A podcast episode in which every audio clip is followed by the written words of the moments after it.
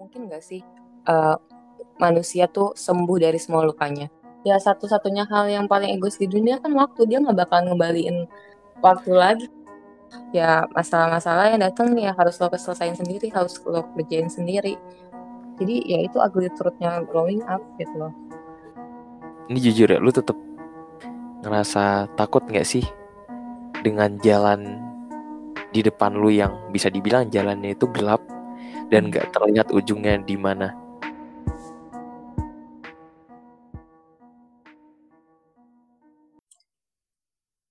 Halo, untuk malam ini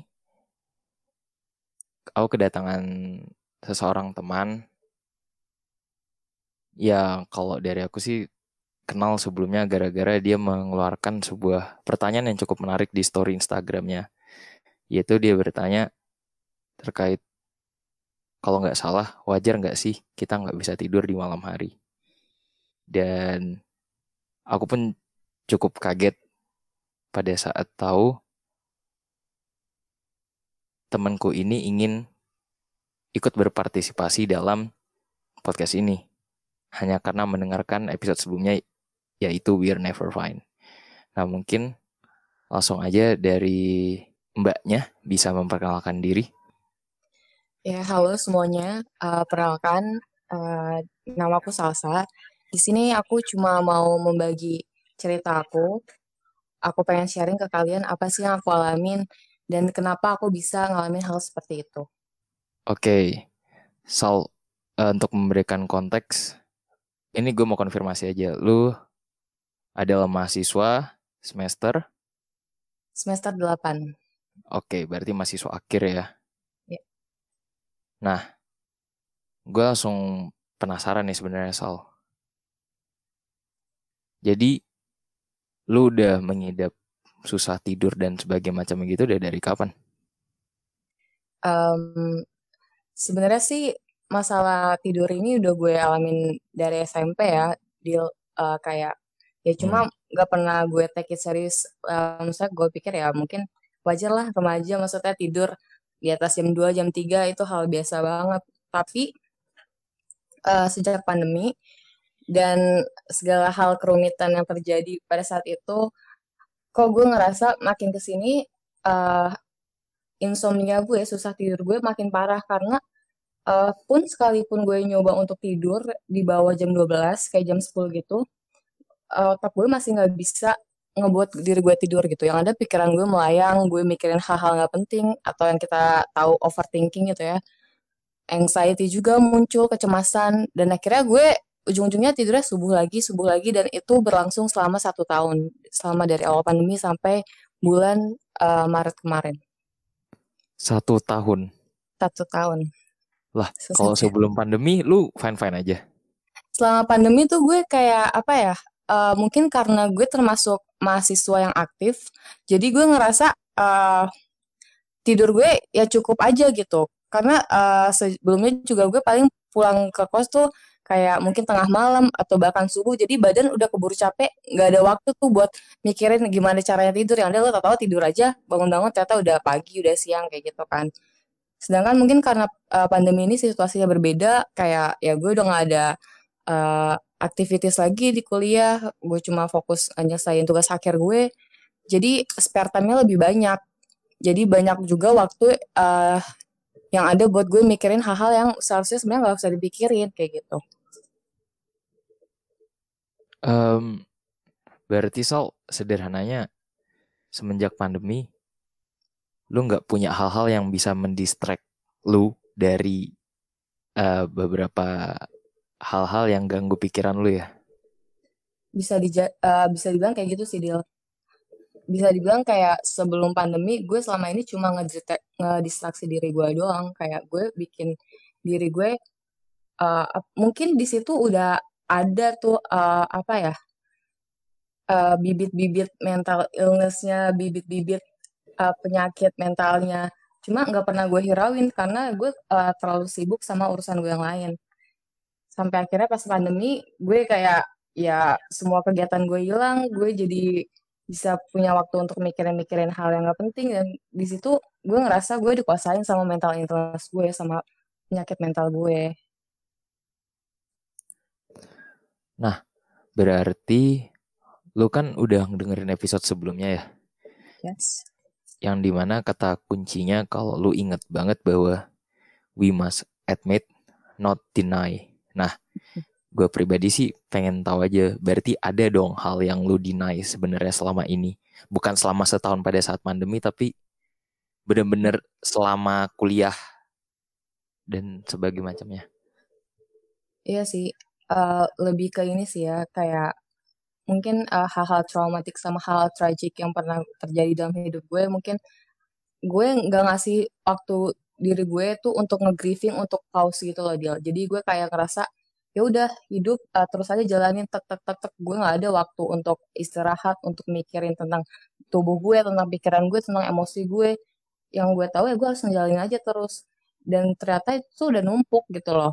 Kayak apa ya uh, kayak lu ada luka yang belum kering tapi tuh kayak lu biarin terus tahu lukanya bukan yang nutup tapi malah jadi borok kayak gitu ibaratnya dan, kayak gitu dan sebelum pandemi itu lu ngebiarin luka itu kebuka aja gitu dan nggak nggak yes. lu anggap luka itu ada bahkan iya bisa jadi kayak gitu karena gue terlalu konsentrasi ke luka-luka yang lain, ke luka-luka orang lain mungkin malah. Bentar, bentar, bentar. Uh, kalau boleh tahu, so, sebenarnya luka ini itu tuh udah hmm. ada semenjak dari kuliah atau emang sebenarnya ini udah lama banget? Oh, udah lama banget sih. Kayaknya itu juga udah lama banget. Itu one of my uh, traumatic childhood aja sih. Traumatic childhood? Berarti udah yes. dari kecil dong? Udah dari kecil dan selalu lu hiraukan eh dan yeah. selalu lu abaikan mm-hmm. I never talk about it kayak it's something traumatic gitu loh. Misalnya itu tuh kayak suatu hal yang emang ngerubah sifat gue yang bikin gue sekarang mungkin. Tapi gue nggak pernah ngomongin hal tersebut dan gue nggak pernah seek for help. Padahal ya seharusnya kok akhirnya gue ngalamin mental breakdown pas dua bulan yang lalu. Ya ternyata pas gue berusaha untuk uh, seek for help karena gue tahu uh, cerita ke teman-teman gue ke orang-orang terdekat gue udah gak ngebantu lagi akhirnya gue seek professional help dan ternyata ya emang karena luka tersebut gitu loh traumatic childhood tersebut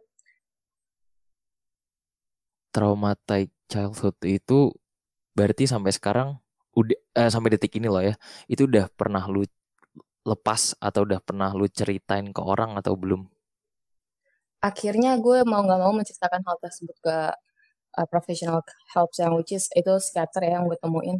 Mm-hmm. Jadi kayak ya mau mau harus dibuka lagi lukanya harus dicari tahu sama-sama lagi kenapa bisa kayak gitu karena udah mempengaruhi ke berlangsungan hidup gue sehari-hari gitu dan salah satunya ke insomnia tersebut. Um, traumatic childhood ini Berarti kayak sebuah masa lalu yang bisa dibilang cukup berdampak ke lu ya? Iya. Sebenarnya kan apa ya? Kenapa bisa disebut trauma kalau yang gue uh, sepenangkapan gue yang dijelasin sama psikiater tersebut, kita semua terluka gitu loh. Kita semua pasti ngalamin uh, masalah nggak enak. Ya, kita Betul. pasti disakitin orang, mau kita pas kecil ataupun pas kita sekarang gede. Tapi jadi trauma kalau misalnya lo nggak handle that situation in that time gitu loh misalnya kayak ya lo nggak deal with it that time mungkin karena saat itu gue masih kecil juga gue nggak punya power untuk uh, membicarakan hal tersebut dan gue pikir itu hal-hal yang biasa aja bukan sesuatu yang harus gue komunikasikan ke orang tua gue ke mungkin saudara-saudara gue kakak adik gue jadi gue uh, ngerasa itu bukan hal besar tapi uh, pas gue kemarin uh, ketemu psikiater gue ternyata hal tersebut lah yang bisa dibilang akar dari masalahnya gitu. Wait, itu bener-bener lu simpen sendiri, bahkan gak lu ceritain ke temen deket lu pada saat itu ya, dulu pas masih kecil maksud gue? Mm, enggak sih, bener-bener gue simpan sendiri. Dan baru lu buka pun kemarin pada saat lu konsul ke psikiater. Yes sebenarnya itu kayak apa ya bukan cuma satu doang sih kayak itu rentetan gitu deal jadi kayak ya dominos lah maksudnya nggak cuma satu masalah doang tapi kayak satu masalah tuh nanti uh, tahu ada masalah lagi di depannya. Nggak cuma satu uh, timeline doang tapi terus-terus berlanjut berlanjut. Tapi ya emang uh, mirip-mirip uh, gitu loh kasusnya. Nah Sal uh, traumatic childhood lu itu gue yakin sih itu adalah hal yang sangat-sangat berat banget. Dan hmm. lu juga udah menceritakan itu semua ke psikiater. Pertanyaan gue, apakah sekarang lu udah mengadmit hal tersebut? Uh, admit sih udah ya. Uh, begitu gue ketemu psikiater itu gue dibuat aware ya. Kayak kita emang harus sadar dulu kalau misalnya gue ini terluka gitu loh. Inner child gue diri gue yang masih kecil ini terluka gitu loh. Gue harus sadar dulu kalau misalnya gue pernah sakit. Uh, untuk saat ini gue masih mencoba untuk accept. Uh, jadi kalau bisa dibilang admit sih udah. Cuma sekarang mungkin lagi di tahap untuk accept sih. Untuk menerima. Dan lu sendiri yang paling paham bahwa untuk mencapai tahap admit itu lu nggak bisa sendiri Yes, nggak bisa. Nah, dan lu pengen melanjutkan tahapan ini agar bisa mencapai tahapan admit, itu ingin dilakukan di psikiater juga untuk beberapa waktu ke depan apa gimana?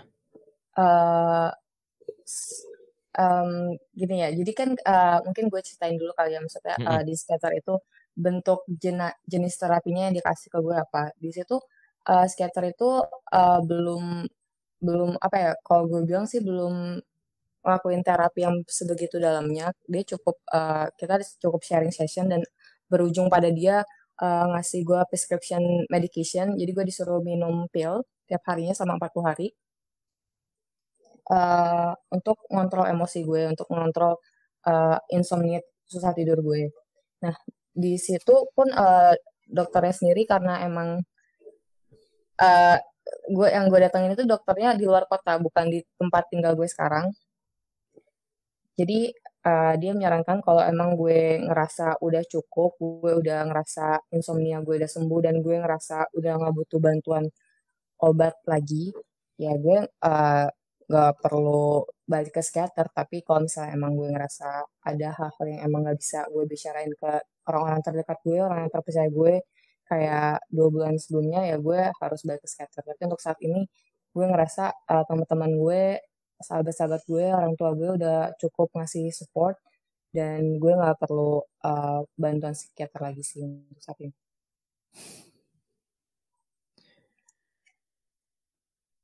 Sal, untuk mencapai tahap admit, pedih nggak mm -hmm. sih? Pas sakit banget sih itu kayak bener-bener padahal basically what we did what I and my psychiatrist talk uh, did ya tapi itu cuma talk doang cuma ngomong doang cuma sharing doang.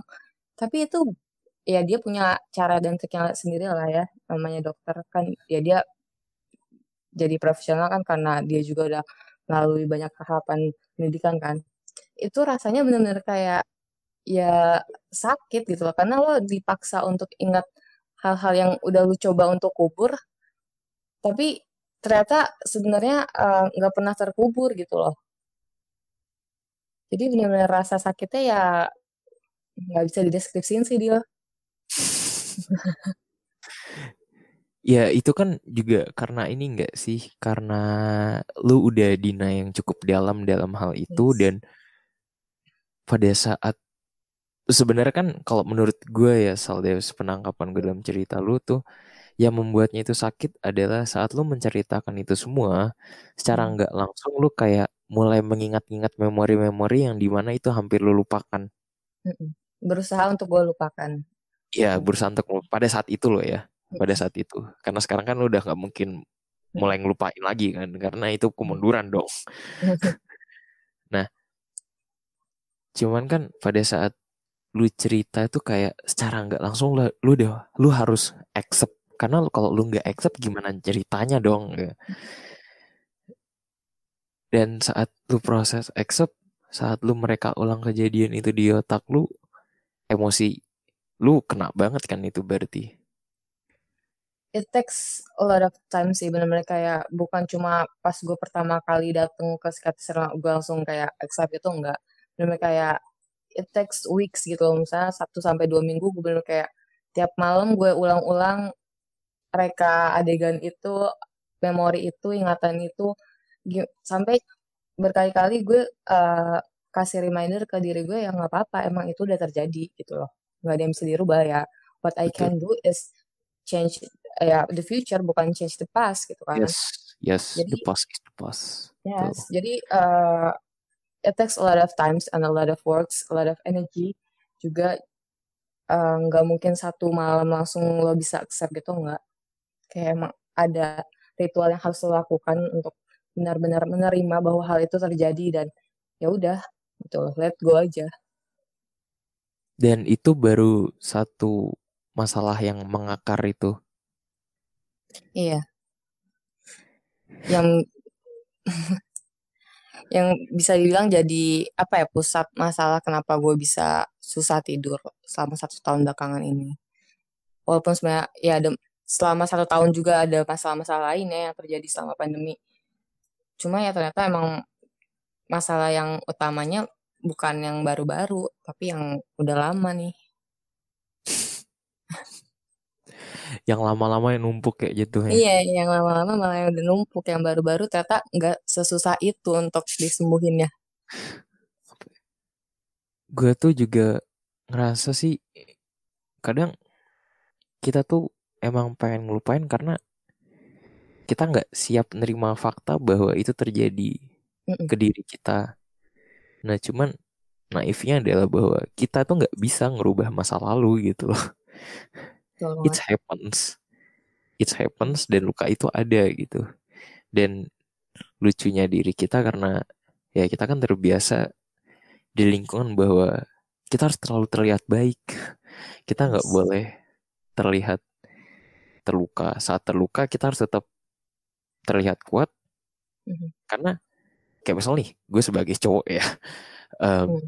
kadang misal kayak main bola terus luka gue mau nangis pada saat gue nangis pasti gue diledek sama teman gue hmm. diledeknya ya anak cengeng gitu akhirnya kan dari situ gue harus mendorong diri gue oh itu gue harus mendorong diri gue bahwa ini luka nggak ada apa-apanya gitu hmm. nah cuman yang bikin jadi masalah adalah saat kita menganggap luka ini nggak ada apa-apanya itu bukannya mengakui luka itu ada dan disembuhin kita malah menganggap luka itu nggak ada gitu yang akhirnya malah awalnya kaki gue luka malah gara-gara sosok enggak kok nggak ada luka biasa aja gitu gara-gara so jagoan, gara-gara apa jadinya infeksi dan akhirnya malah hmm. diamputasi gitu. Yeps. Bener banget sih. Emang sebenarnya poinnya adalah harus accept gitu loh. Mungkin kalau sedari awal saat itu gue mencoba untuk menceritakan hal tersebut dan gue mungkin dapat closer dari orang yang lebih dewasa saat itu dan gue akhirnya bisa terima bahwa kejadian tersebut terjadi, ya mungkin gue nggak akan ngalamin hal seperti ini gitu loh. Gue nggak mungkin berpengaruh ke kondisi kesehatan mental gue dan mungkin ke jam tidur gue dan pada akhirnya ke produktivitas sehari-hari gue. Emang poinnya adalah lo harus terima dulu, maksudnya segala hal yang terjadi ya udah terjadi gitu loh, gak ada yang bisa lo rubah. Dan apa pun itu ya respon uh, tubuh lo akan hal tersebut ya jangan dibiarin uh, ditahanin kalau misalnya emang lo pengen nangis ya lo nangis keluarin lo mau teriak yeah. lo iya. keluarin teriak gitu loh karena yes. ini salah satu kata-kata yang pernah gue dengar sih dari salah satu podcast juga hanya karena kita terbuat dari tanah bukan berarti kita bisa terus-terusan mendaur sampah sampah di sini maksudnya omongan-omongan orang gak enak perasaan-perasaan yang kita rasain yang gak enak even uh, apa insecurity sama fear kita sendiri kita tuh emang harus dikeluarin gitu loh. Kita nggak bisa terus-terusan ngedaur. Anjir bener banget. Soalnya gini soal itu tuh emang itu bener banget. Karena saat kita menganggap itu sebagai hal-hal yang kayak dihindari itu jadi habit. Yes. nah kan lu tadi juga bilang bahwa itu menjadi domino efek domino efek kayak akhirnya banyak masalah-masalah yang lu tumpuk sendiri yang akhirnya hmm. itu lu pendem dan lu nggak pernah cerita ke siapa-siapa dan itu menjadi bom waktu gitu dan hmm. meledaknya pandemi kemarin lah gitu. Hmm. Nah itu kan terjadi gara-gara habit bahwa kita udah terbiasa kita harus menyembunyikan apa yang terjadi pada diri kita. Cuman ya gitu. Sekarang tuh emang menurut gue kita semua sama-sama memiliki luka dan kita semua sih berhak kok untuk bisa sembuh dari luka itu menurut gue. Iya sih. Dan gue ini salah satu pertanyaan yang gue tanya sih ke sekitar gue. Sebenarnya mungkin gak sih uh, manusia tuh sembuh dari semua lukanya? Dan di saat itu sekitar gue juga nggak bisa jawab kayak bisa bisa nggak ya kayak karena maksudnya ya selama lagi kita masih hidup kita bakalan terus-terusan terluka gitu dia maksudnya hmm. bakal dan, dan ya that's the point of being human gitu being vulnerable gitu. Kita yes. ringkih kita mudah untuk terluka. Dan sebenarnya nggak ada keharusan untuk menyembuhkan luka itu. Tapi alangkah baiknya kata sekitar gue ya kamu terima aja setiap kamu menghadapi luka itu. Jangan yeah. jadiin itu trauma. Tapi kalau pertanyaan lu tadi kan sebenarnya bisa nggak sih buah luka itu sembuh? Kalau lu nayaknya mungkin satu luka itu bisa sembuh, ya menurut gue bisa-bisa aja. Cuman apakah luka itu akan berhenti datang? Nah itu mungkin baru psikiater yeah. lu masuk tuh. Hmm. Mungkin sih. Soalnya kan gue apa ya? Gue membandingkan dengan uh, kondisi gue yang kayak terus-terusan kayaknya gue punya luka terus nih nambah terus nambah terus jadi kayak yeah. baru disembuhin satu tumbuh lagi tumbuh lagi gitu. mungkin gak sih semuanya sembuh gitu loh hmm tapi emang lu sampai nanti pun emang gak akan berhenti. Gue sepakat sih. Makanya gue paling gue pribadi ya gue paling gak sepakat. Dan gue pun sekarang juga masih gak terlalu sih. Kalau kita hidup itu untuk mencari dopamin ya udah selesai. Kita nggak akan jadi apa-apa. Karena menurut gue dopamin itu nggak akan bisa menyembuhkan luka. Mm-hmm. dopamin itu kayak pengalihan aja gitu. Ya, Cuman kalau lu tanpa sadari soal ya bahwa menurut gue sih sebenarnya semua orang itu terluka. Cuman tidak semuanya menganggap luka mereka itu ada gitu. Ya.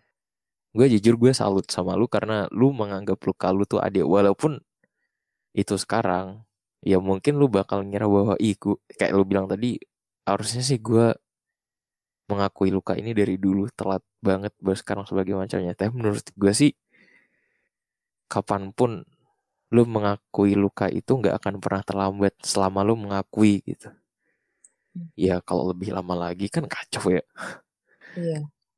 Dan pasti ya timingnya emang pasti pas gitu loh. Nggak mungkin lebih cepat atau mungkin lebih lambat.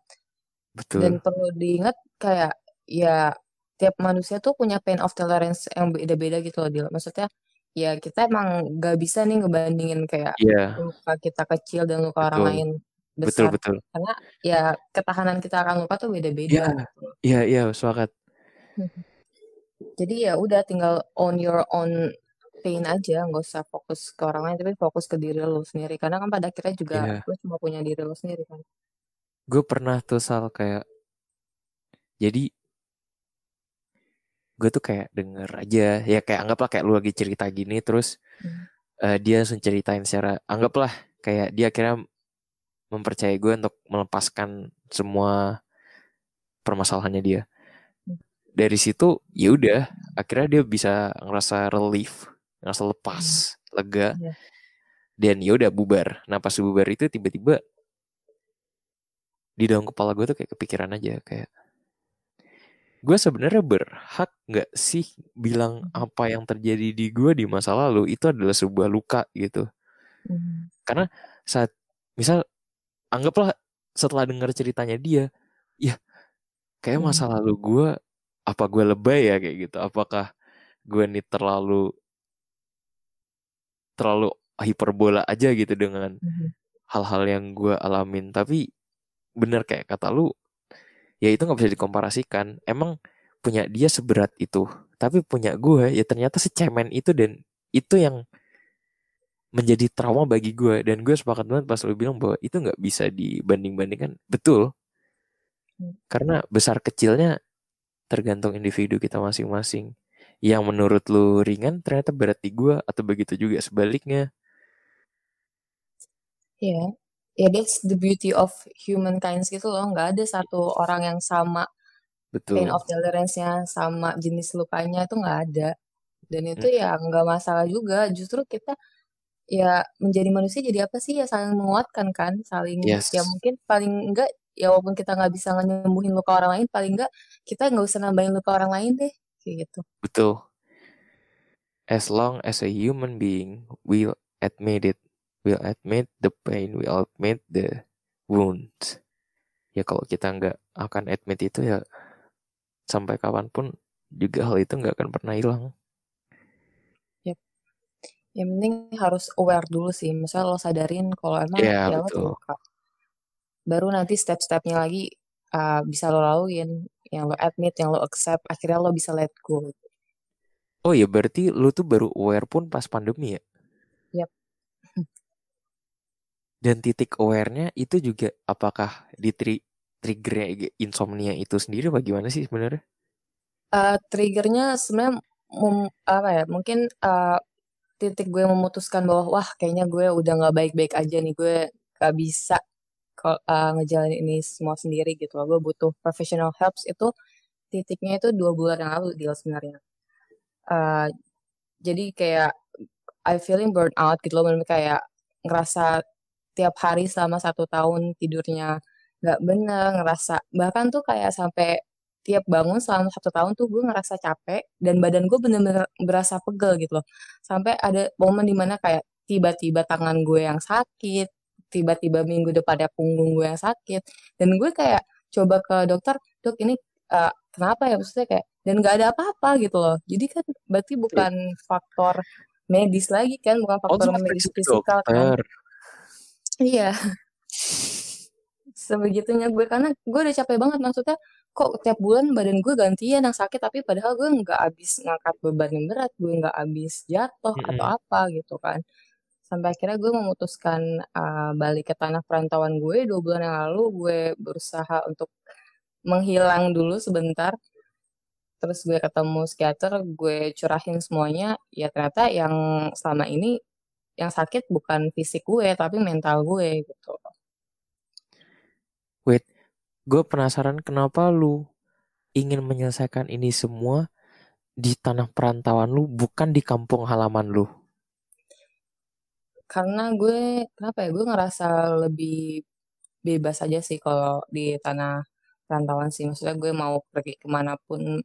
Ya maksudnya kan gue tahu uh, hal tersebut tuh gak mungkin cuma sekali selesai kan lo harus berkali-kali datang ke dokter mm -hmm. itu. Ya gue cari jalan yang paling convenient aja dan gue ngerasa kayak uh, salah satu alasan utama gue burn out adalah karena gue menetap di tanah kelahiran gue ini gitu loh. Karena gue tetap ada di sini.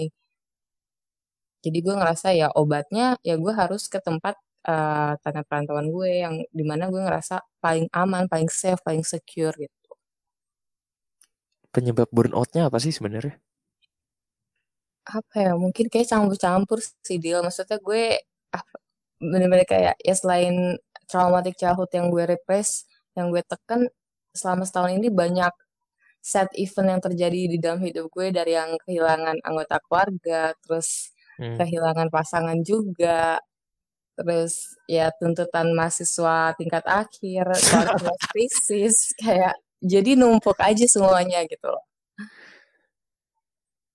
lah, tapi pas lu di tanah perantauan, bukannya hal ini pun juga nggak akan hilang gitu loh. Nangkep yes. maksud gue? Eh, uh, tuh. Ya emang nggak hilang, tapi uh, at least apa ya berkurang dan bisa bearable lah. Maksudnya gue jadi lebih punya pundak yang lebih kuat karena mindset gue diubah kan di situ. Cara pola pikir gue memandang luka gue, trauma gue, sakit gue mm -hmm. tuh diubah gitu loh sama uh, skater tersebut. Jadi gue sekarang pun dengan gue kembali lagi ke tanah kelahiran gue, gue udah bisa lebih menerima gitu loh. Oh, berarti sekarang posisi lu udah di tanah kelahiran lu ya? Yap, udah. Dan is it felt different? So much different. Like it's been two weeks kayak udah dua minggu gue tidur tuh bener-bener nggak apa ya mungkin karena lagi puasa juga sih tapi bener-bener yang tadinya jam 2, jam 3 tuh masih mata apa ya, mata masih kuat-kuatnya gitu loh. Ini bener kayak jam 1, jam setengah satu tuh udah tidur dan surprisingly even tanpa gue taking my medication pills gitu loh. I've been not using my medication pill for two weeks kayak uh, dua hari pertama balik ke tanah kelahiran gue gue masih minum terus besokannya gue coba berhenti karena gue ngerasa kayaknya gue udah bisa gitu loh gue bisa emosi gue lebih terkendali tidur gue juga kayaknya udah bener aja nih selama uh, sebulan terakhir dan ternyata it works and it feels so much different. Oh, nah tapi itu orang-orang di rumah aware nggak sih dengan kondisi lo yang sekarang? Paham sih, mereka tahu ada yang uh, apa ya? Keluarga gue sebenarnya bukan tipikal yang mereka konservatif sih, bukan tipikal yang uh, apa ya bilang mental illness itu ada mungkin, tapi mereka uh, mereka terima dan mereka menghargai kalau misalnya anaknya ini lagi nggak baik-baik aja. Makanya kemarin diizinin untuk pergi balik ke tanah perantauannya. Karena dan gue juga bilang alasan gue karena gue udah capek banget tinggal di sini gue jadi ya udah pergi aja gitu. Kalau misalnya emang mau pergi pergi. Nanti kalau mau balik balik lagi lu berani juga ya sampai ngomong seterbuka itu ke orang rumah. Karena gue udah gak kuat bener-bener kayak selama satu tahun gue hidup kayak zombie gitu loh. Kayak bangun pagi terus apa tidur pagi bangun pagi juga ya udah nggak ya kayak zombie lah hidupnya udah nggak teratur gitu loh. Wah lu tau nggak sih Sal? Untung lu mengambil jalan agar menghadapi itu semua. Mm-hmm. soalnya baru berapa bulan yang lalu gue tuh dapat cerita yang anggaplah enggak emang kita kan sepakat bahwa nggak bisa disamain. Anggap aja uh, uh, model ceritanya mirip lah kayak gitu. Uh-huh. uh, dengan bom waktu terus karena pandemi akhirnya ke trigger semua sebagai macamnya bla bla bla. Dan kalau ini mungkin singkat aja ya karena juga gue nggak berhak mah hmm. cerita detailnya cuman poinnya saat lu ngambil itu lu mengambil keputusan untuk menghadapi itu semua. Mm. Nah, dan gue kemarin mendengarkan apa yang terjadi saat lu memilih untuk benar-benar kabur. Dan gue bener shock. Kayak anggaplah lu orang yang aktif nih. Mm. Gue kenal lu, ya udah, lu adalah sosok yang selalu baik-baik aja di kampus. Lu nggak pernah stop untuk mengejar apa pun yang lu pengen kejar dalam hal apa pun itu. Nah, tiba-tiba pada saat pandemi lu menghilang gitu aja. Hmm. Dan bedanya untuk yang kasus nggak mau menghadapi itu benar-benar hilang, hilang hmm. definisi hilang kayak tiba-tiba di kelas nggak ada, dosen nyariin pun juga nggak bisa, teman-teman yang ngubungin lewat WA nggak bisa. Mm-hmm. Dan sampai di tahap bahwa orang tuanya udah gak paham lagi anaknya itu kenapa gitu. Dan cuman sih gue bersyukurnya temen gue juga aware dan ngedorong dirinya untuk ke psikolog dan ke psikiater. Nah, hmm. Tapi ya karena kondisinya setengah-setengah pun untuk rebuild dirinya atau rebuild confidence-nya pun juga susah lagi. Hmm kalau lu kan setidaknya lu aware dan lu berani sampai lu bahkan bisa menegasin orang rumah bahwa gue udah capek di sini dan gue pengen balik ke tanah perantauan gitu itu kan menunjukkan ketegasan hmm. bahwa lu serius gitu loh untuk untuk menyelesaikan ini hmm. nah cuman yang gue penasaran kalau di kasus temen gue itu dia sih bilang bahwa untuk kembali ke dirinya yang sebelumnya itu sangat susah banget. Nah, mm. kalau di lu untuk kembali menjadi diri lu yang sebelum pandemi lah, mm. itu apakah ada kendala lagi, Sal? Gue nggak bisa bilang gue balik ke diri gue sih, Adil. Maksudnya kayak, ya those one month change my life gitu loh. Misalnya satu bulan gue balik ke tanah perantauan gue dan banyak banget hal yang gue alamin, ya itu benar-benar ngerubah diri gue yang sebelum dan sesudah pandemi gitu loh. Jadi kalau bisa dibilang untuk merubah jadi diri gue yang dulu ya gue mungkin saat ini enggak gitu loh. Gue bukan orang yang lu kenal pas sebelum pandemi. Ya gue salsa yang sekarang gitu loh. Cuma uh, cara gue untuk mendapatkan mungkin uh, semangat gitu loh untuk merubah memandang sesuatu tuh beda lagi ya basically ini sih kayak banyak ya ritualnya. Salah satunya gratitude journal gitu loh. Maksudnya kayak lo tulis aja gitu hal-hal yang lo terima kasihkan yang lo syukurin dalam hidup ini. Hmm. banyak banget bener-bener kayak apa ya gue gue datang ke satu psikiater dan tiga psikolog berbeda gitu loh. Maksudnya jadi wow pesan-pesan mereka tuh beda-beda gitu ritual-ritual yang mereka suruh ke gue untuk menjadi diri gue yang lebih hmm. baik ya itu macam-macam gitu loh cuma uh, salah satunya mungkin di sini yang bisa gue sampaikan ke teman-teman ya practice gratitude journal gitu loh karena ya lo nggak akan balik ya apa ya maksudnya even kan uh, suatu hal yeah. terjadi untuk merubah diri lo lo nggak mungkin bakalan uh. jadi sama kayak lo yang dulu kan kalau lo balik sama yang dulu berarti kan lo nggak belajar gitu jadi satu-satunya yang lo bisa lakuin ya lo uh, apa ya trying to be your best aja sih.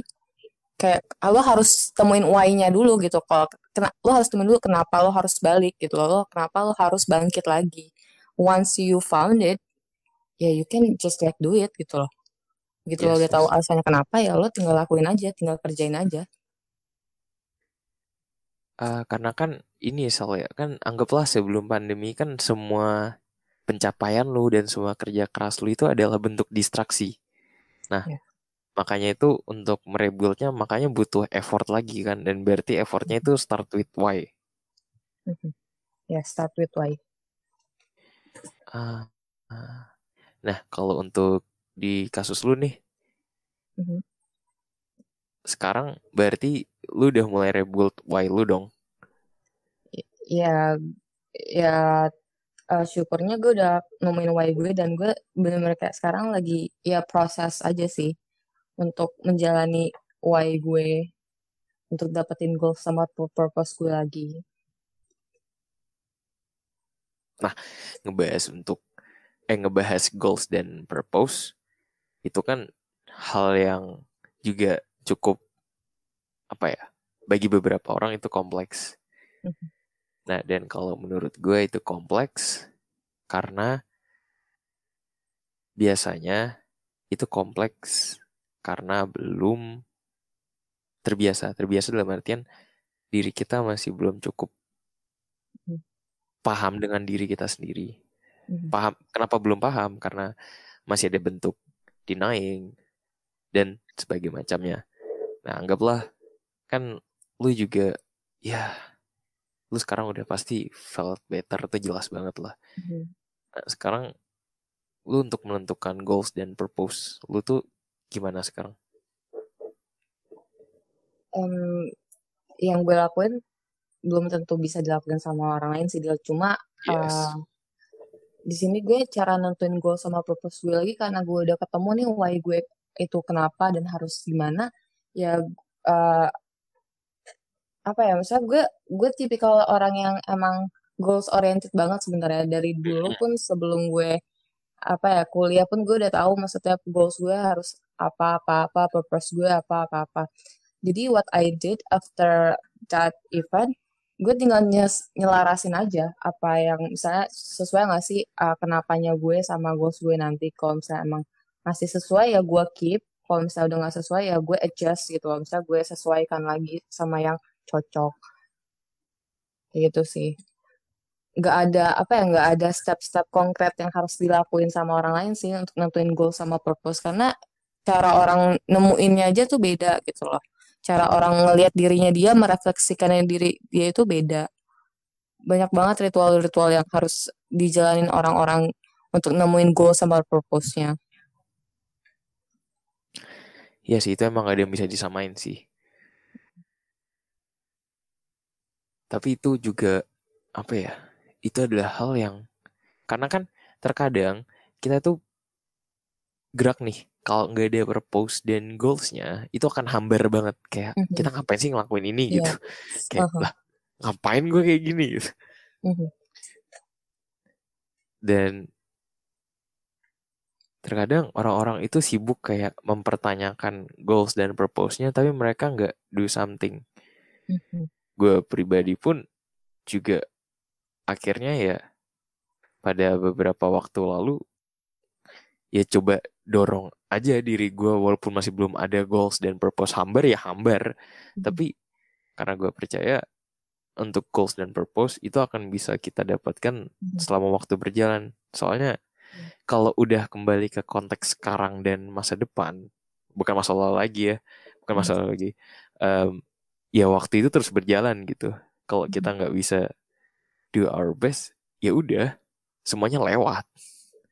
Iya sih, kayak kalau misalnya lo belum ketemu ini why lo kenapa, kayak alasan lo kenapa ngakuin goals and purpose hmm. ya udah keep moving forward dulu aja, ya udah jalanin dulu aja karena ya satu-satunya hal yang paling egois di dunia kan waktu. Dia nggak bakal ngembaliin waktu lagi kan dia nggak bakal ngembaliin lo gitu loh. Jadi ya udah tetap jalanin dulu aja. Ya mungkin nanti sepanjang jalannya lo ketemu why lo kenapa? Goals lo kenapa melakukan hal tersebut? Purpose lo ternyata oh ini purpose gue. Cuma selagi belum ketemu ya udah jalanin aja. Apa yang menurut lo baik apa yang menurut lo membawa kebaikan buat diri dan orang-orang sekitar lo ya udah tetap jalanin aja gitu. Nah terus ini juga soal mumpung gue baru inget sebagai mahasiswa akhir um, lu kadang ngerasa nggak sih kayak jadi mahasiswa akhir lu mulai ngeliat kayak teman-teman lu juga udah mulai ada yang lulus hmm. terus juga ada juga beberapa teman-teman lu yang sedang hmm. berproses dengan jalannya masing-masing yang tanpa lu sadari akhirnya kita semua udah mulai terpatok dengan jalan kita masing-masing. Hmm. Nah, itu lu ada mulai ngerasa atau bisa memetik suatu hal nggak sih dari kejadian atau momen sebagai mahasiswa akhir ini? Sebenarnya itu juga jadi salah satu trigger gue ngerasa burnout sih dia. Kayak gue ngeliat, eh, oh iya, iya gue gue ngeliat maksudnya di sosial media orang-orang udah berlomba-lomba uh, nunjukin kesuksesan mereka udah mencapai. Gue udah sidang, gue udah dapatin gelar gue segala macam. Makanya gue untuk memutuskan kayak gue harus menghilang dulu dari sosial media ya fokus lagi sih emang fokus ya kuncinya cuma fokus gitu loh sama diri lo sendiri karena ya nggak ada jaminan. Maksudnya gue di sini bukan maksudnya untuk merendahkan teman-teman gue yang udah uh, menyelesaikan tugas akhirnya duluan ya. Tapi ya nggak ada jaminan. Maksudnya mereka nyelesain sekarang nanti mereka sukses duluan tuh nggak ada jaminan. Ya satu-satunya hal yang harus lo lakuin cuma fokus sama pertumbuhan diri lo sendiri. Karena kan kita betul. we're not racing with anyone gitu kita nggak lomba lari sama siapa pun. Kita punya rotasinya masing-masing gitu kan kita punya track jalur yang masing-masing. Yeah. jadi fokus aja sama apa yang lo jalanin sekarang apa yang lo mau dapetin. Nggak usah fokus orang lain. Ya misalnya orang lain udah ngecapai goalsnya ya ya it's okay gitu loh. You can happy for them but you have to trust you with yourself juga. Maksudnya ya lo ya lo harus ngelakuin tanggung jawab lo lo harus nyelesain tanggung jawab lo nggak usah terlalu terdistraksi sama hal-hal di sekeliling lo fokus aja with your growth with your succeed with your own career. Nah tapi sao uh, brengseknya mahasiswa akhir nih.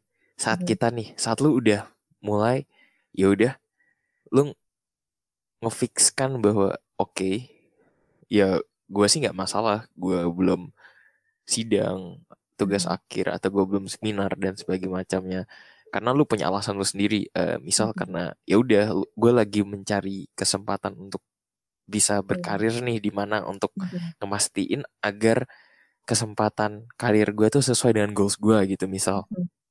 nah cuman yang gue maksud brengseknya adalah karena kan apa ya mahasiswa akhir itu kan berarti hitungannya satu angkatan nih. Nah, hmm. dalam satu angkatan itu nggak mungkin nggak ada seseorang atau beberapa orang yang itu mengkonfirmasi atau menanyakan ke lu gitu. Hmm. Misal kayak nanya, ehm, kok lu belum sidang, kok lu belum kayak gini dan sebagainya macamnya, atau bahkan lebih parahnya lu langsung mulai dicap karena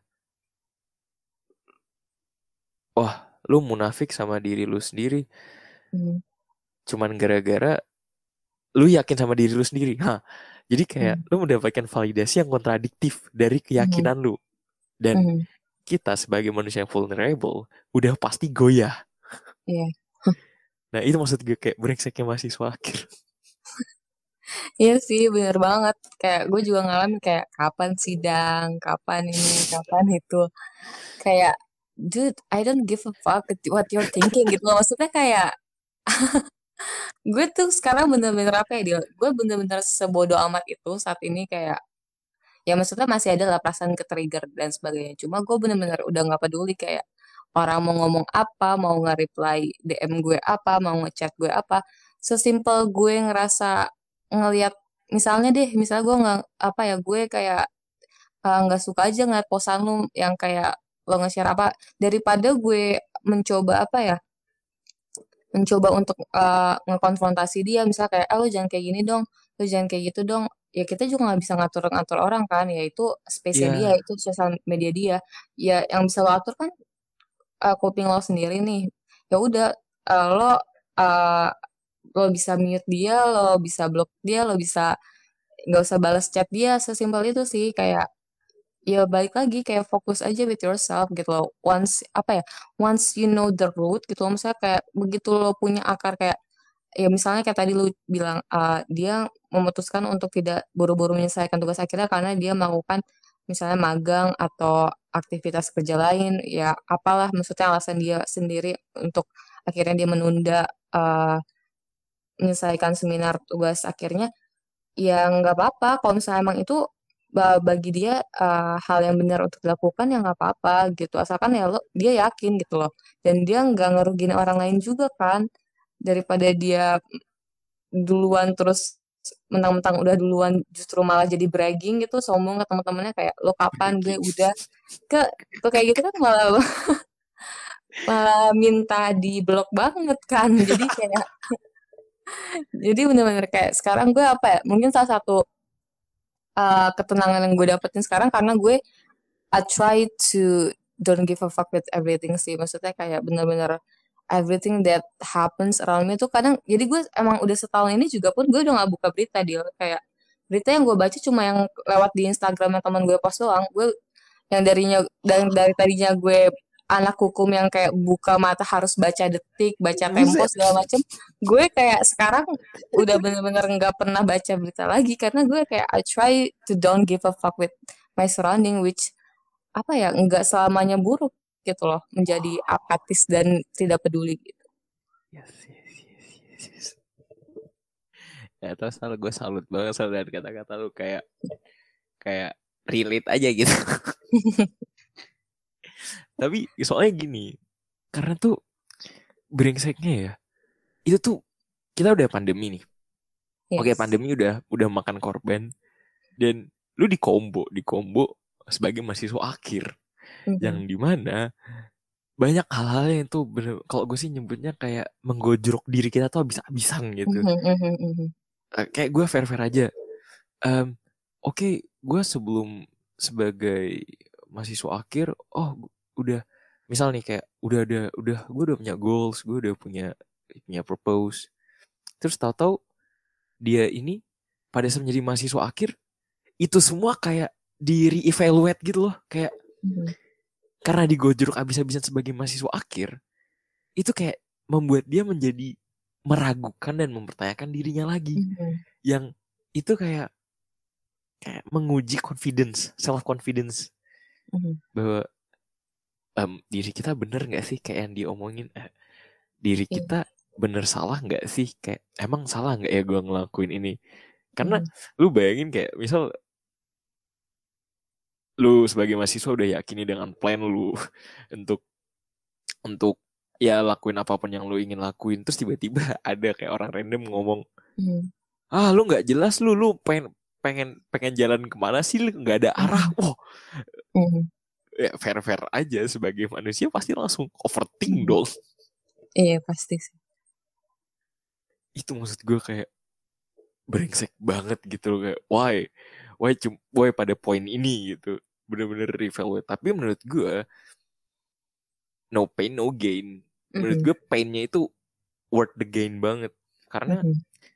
implikasinya kalau lu bisa survive lu bener-bener punya confident yang tinggi hmm. banget gitu yang akhirnya membuat diri lu jadi paham oh ya udah sih kalau setelah lu dikatain kayak gitu dan lu evaluasi oh atau introspeksi kayaknya fine fine aja diri gue udah sesuai ya udah hmm. deh walaupun dia ngomong kayak gitu walaupun dia temen dekat gue dan dia kayak ngomong bahwa oh ini ini lu kayak tanpa arah kalau gue udah ngerasa punya arah ya udah gitu mm. itu kayak bener wow Iya sih, maksudnya kayak di pandemic tuh bener-bener kayak sulit banget gitu loh, bukan buat kita doang yang mahasiswa semester akhir kayak mm-hmm. buat mahasiswa yang awal pun juga sulit banget makanya for us to yeah. survive tuh kayak udah udah one big deal banget buat kita masih waras nih buat, buat kita masih waras nih selama satu tahun pandemi itu kayak you have to pat yourself in the back gitu loh mm.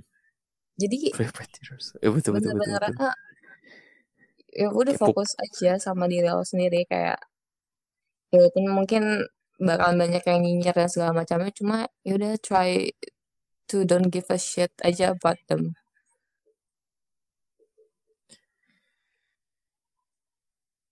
lu kayaknya harus nyoba baca buku ini soal judulnya kalau bahasa Inggrisnya tuh Courage to be Disliked. Apa Courage to be Disliked? Iya, kalau bahasa Indonesia-nya berani tidak disukai. Ada dua versi kok. Yang nulis siapa? Itu, aduh, gue tuh lupa yang penulisnya siapa. Cuman intinya tuh itu tentang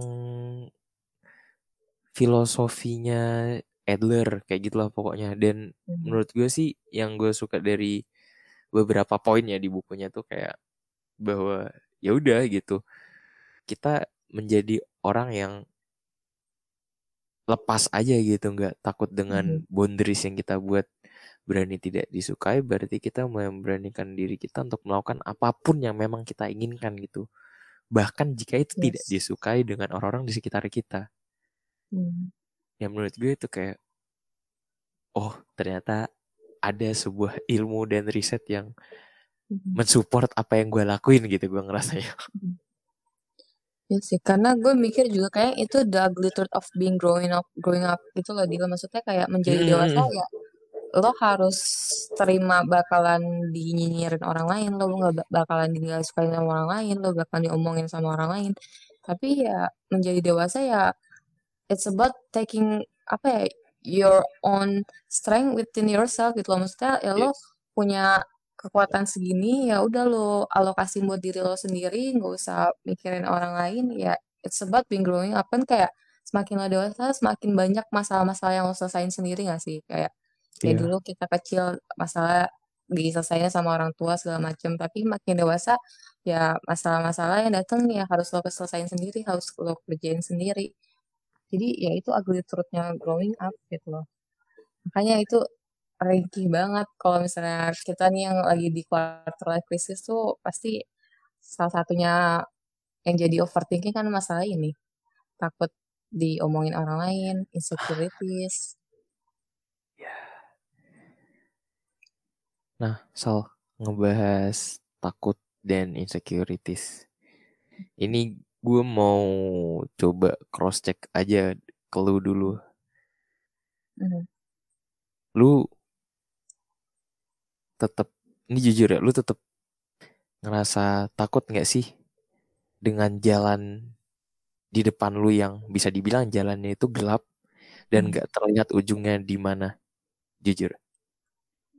Jujur 100% kayak takut. Takut banget. Bener-bener kayak ya gimana nice. kayak gak ada meta even kayak misalnya gue udah bikin purpose sendiri udah bikin goal sendiri mm -hmm. udah bikin expectation sendiri ya belum tentu kan gue ngelewatin jalan itu gitu loh. Nggak ada map yang pastinya nunjukin gue bakalan sampai dengan tujuan lurus-lurus aja tapi ya gimana harus dijalanin doang gitu loh kuncinya. Yes. kalau takut pasti takut banget Dil betul. Ya nggak apa-apa kok soal itu. Soalnya sebenarnya gue nanya gue yang nanya pun gue juga kayak gitu kok. Cross check aja. Cuman bagus lah kalau lu nggak deny. Dan karena ini Sal, um, kita itu kadang takut, tapi kita itu nggak mengakuin bahwa kita takut. Mhm. Nah, dampaknya ya rasa takut itu nggak akan bisa kita kalahkan gitu ya karena kita nganggep takutnya nggak ada Mhm. sedangkan nanti kalau misal lu kalah dari rasa takut lu sudah pasti lu ak- akan ditimbun dengan rasa penyesalan Mhm. dan penyesalan itu adalah hal yang paling menyakitkan daripada hal-hal trauma lainnya Mhm. karena nyesal itu sampai kapan pun akan terus dibawa gitu. Sebenarnya kalau in my case apa ya takut sendiri tuh malah jadi bensin gue sih kadang karena gue Nah, ya dulu kadang kalau misalnya gue takut eh, nyoba misalnya gue takut nggak bisa ngakuin satu lomba nih justru itu gue jadi bensin kayak ya justru kalau takut lu nggak bakalan tahu lu bisa apa enggak gitu loh. Jadi mau nggak mau lo harus coba. Dan salah satu prinsip yang gue pegang sampai saat ini adalah apa pun itu kalau gue ragu mendingan cobain aja gitu loh. Karena dari ya tadi karena untuk menghindari rasa takut atas penyesalan gitu loh. Gue nggak pengen hidup dalam rasa penyesalan karena gue misalnya nggak dulu nggak pernah nyoba ini nggak pernah nyoba itu. In terms of good way ya maksudnya ya gue nggak mau ngerasain hidup di ambang-ambang rasa takut penyesalan jadi lebih baik gue cobain nggak apa-apa gue nanti misalnya akhirnya sakit nggak sesuai sama ekspektasi gue sama apa yang gue harapkan tapi at least gue udah nyoba gitu wow. Gua gua pribadi soalnya gue salut sih. Maksudnya gue nggak nyangka setelah tragedi yang cukup berat lu lewati selama waktu setahun itu bisa membuat lu menjadi seseorang yang bahkan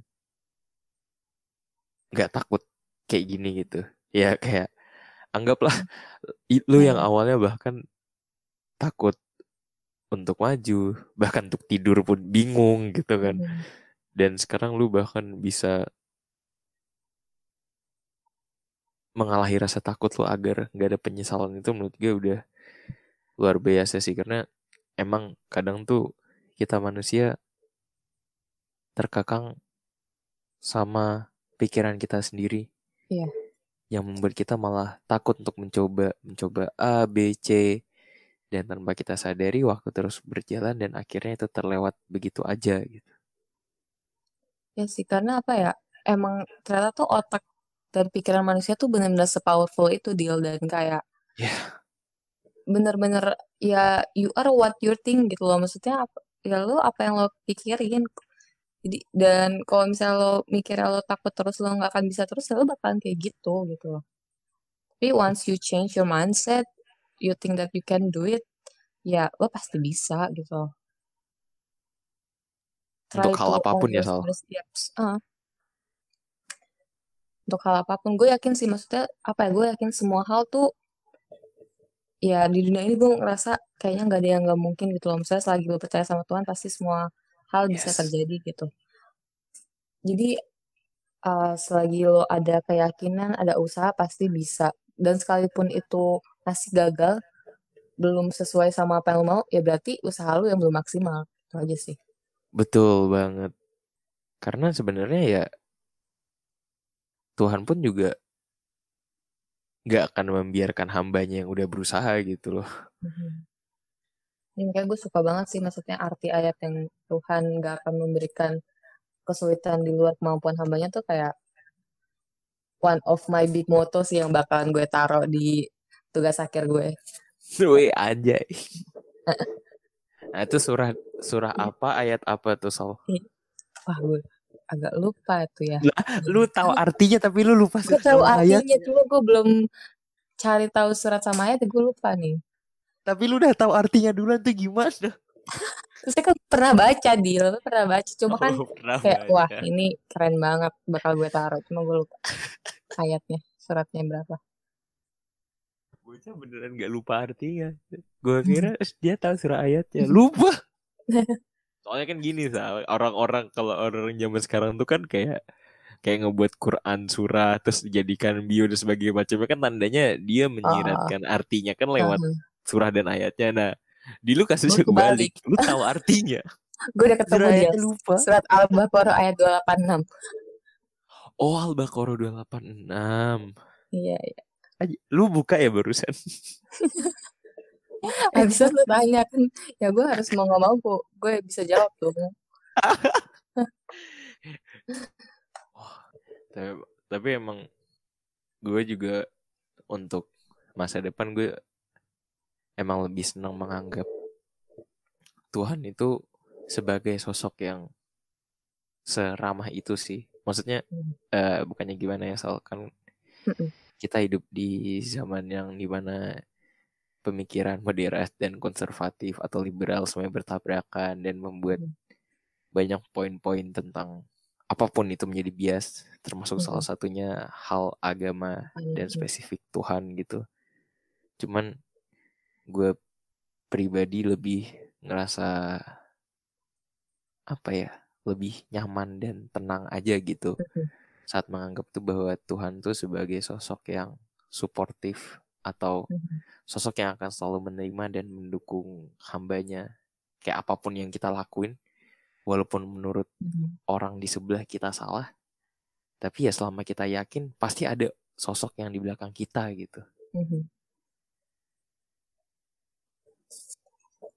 Ya sih gue percaya banget maksudnya kayak semua hidup ini tuh udah ditentuin sama Tuhan tinggal kita yang jalanin aja. Bener-bener kayak kalau misalnya udah yakin hidup lo udah diatur sama sesuatu yang something great beyond your ya beyond your knowledge beyond your intelligence gitu kan. Maksudnya nggak bisa lo ukur nalar lo sama kuasa Tuhan.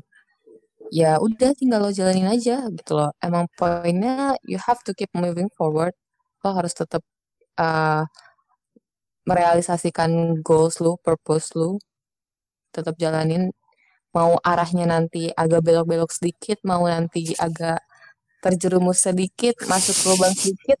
Tapi kalau misalnya emang purpose uh, purpose lu udah yuk, kuat, why lu udah kuat, fundamental lu ya ibarat yang udah kuat, pasti lu bakal baik lagi gitu loh.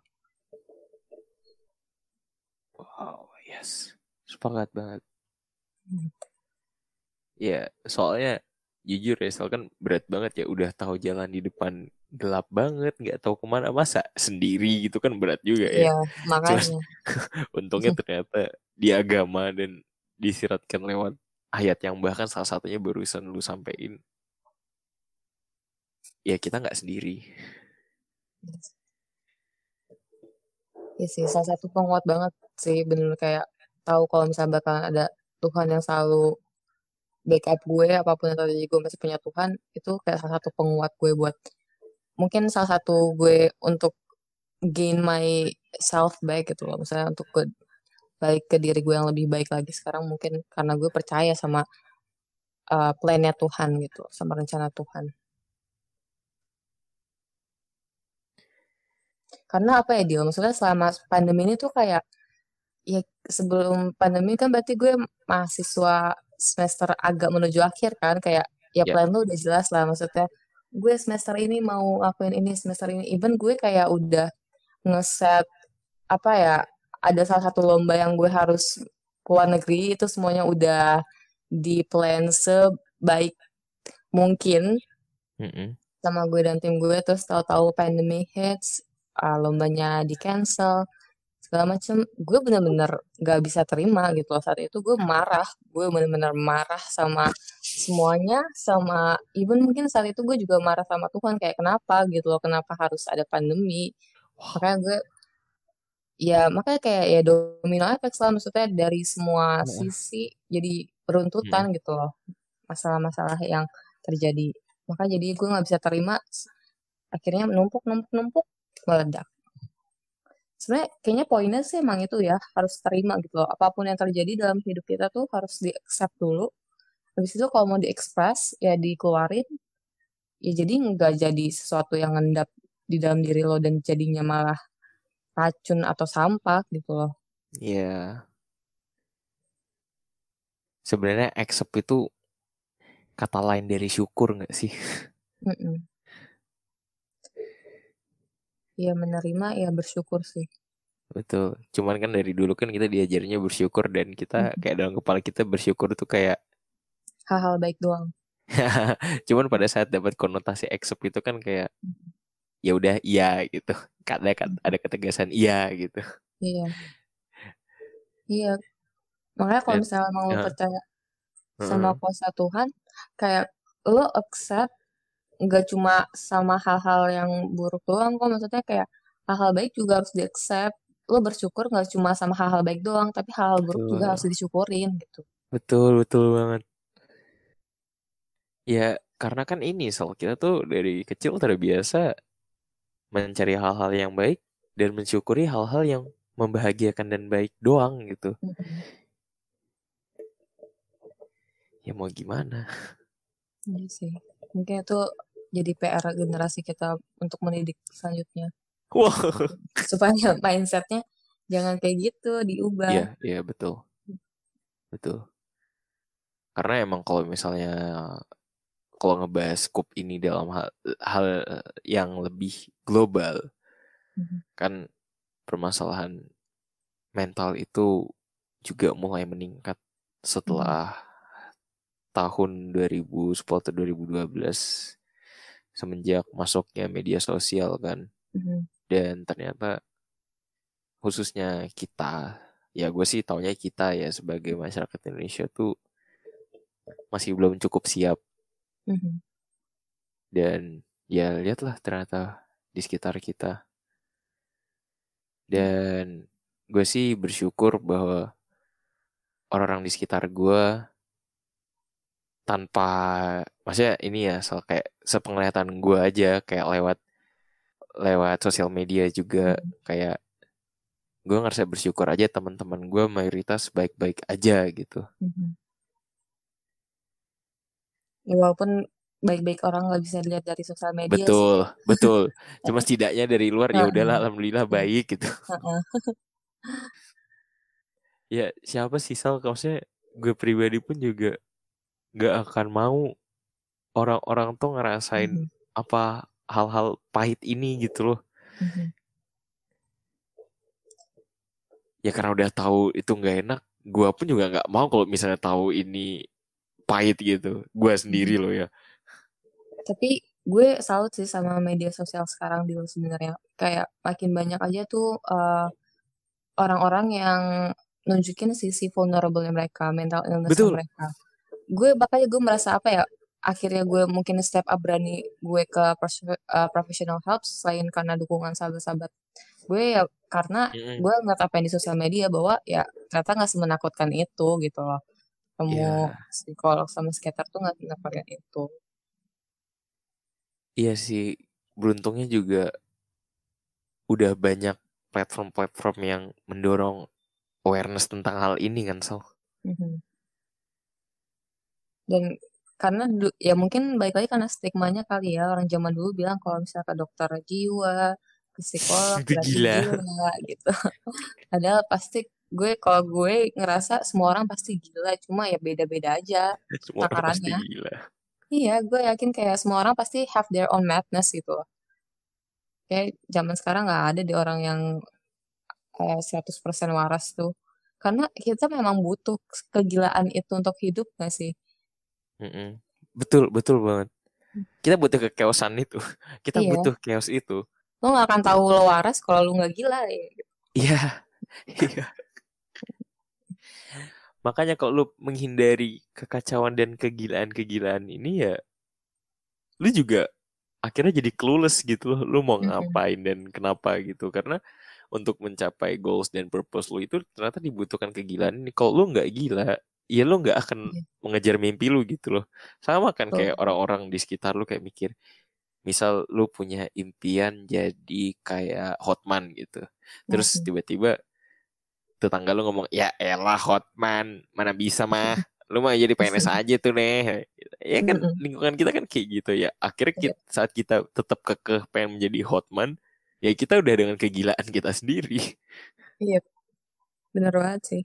Nah Sal kalau boleh lu ngomong nih mm. atau berpesan ke karena lu kan sempat singgung tentang inner child lu yang masih terluka Mhm. dan kalau sekarang lah anggaplah dia udah mulai bisa sembuh secara perlahan. Mhm. Kalau lu pengen memberikan pesan gitu ke inner child lu dan dapat kesempatan kira-kira apa? Ini salah satu ritual yang masih gue ulang-ulang sih setiap gue mau tidur dan setiap bangun tidur. Jadi gue membayangkan, gue membuat imajinasi di dalam pikiran gue seakan-akan gue ngomong sama diri gue yang kecil dia.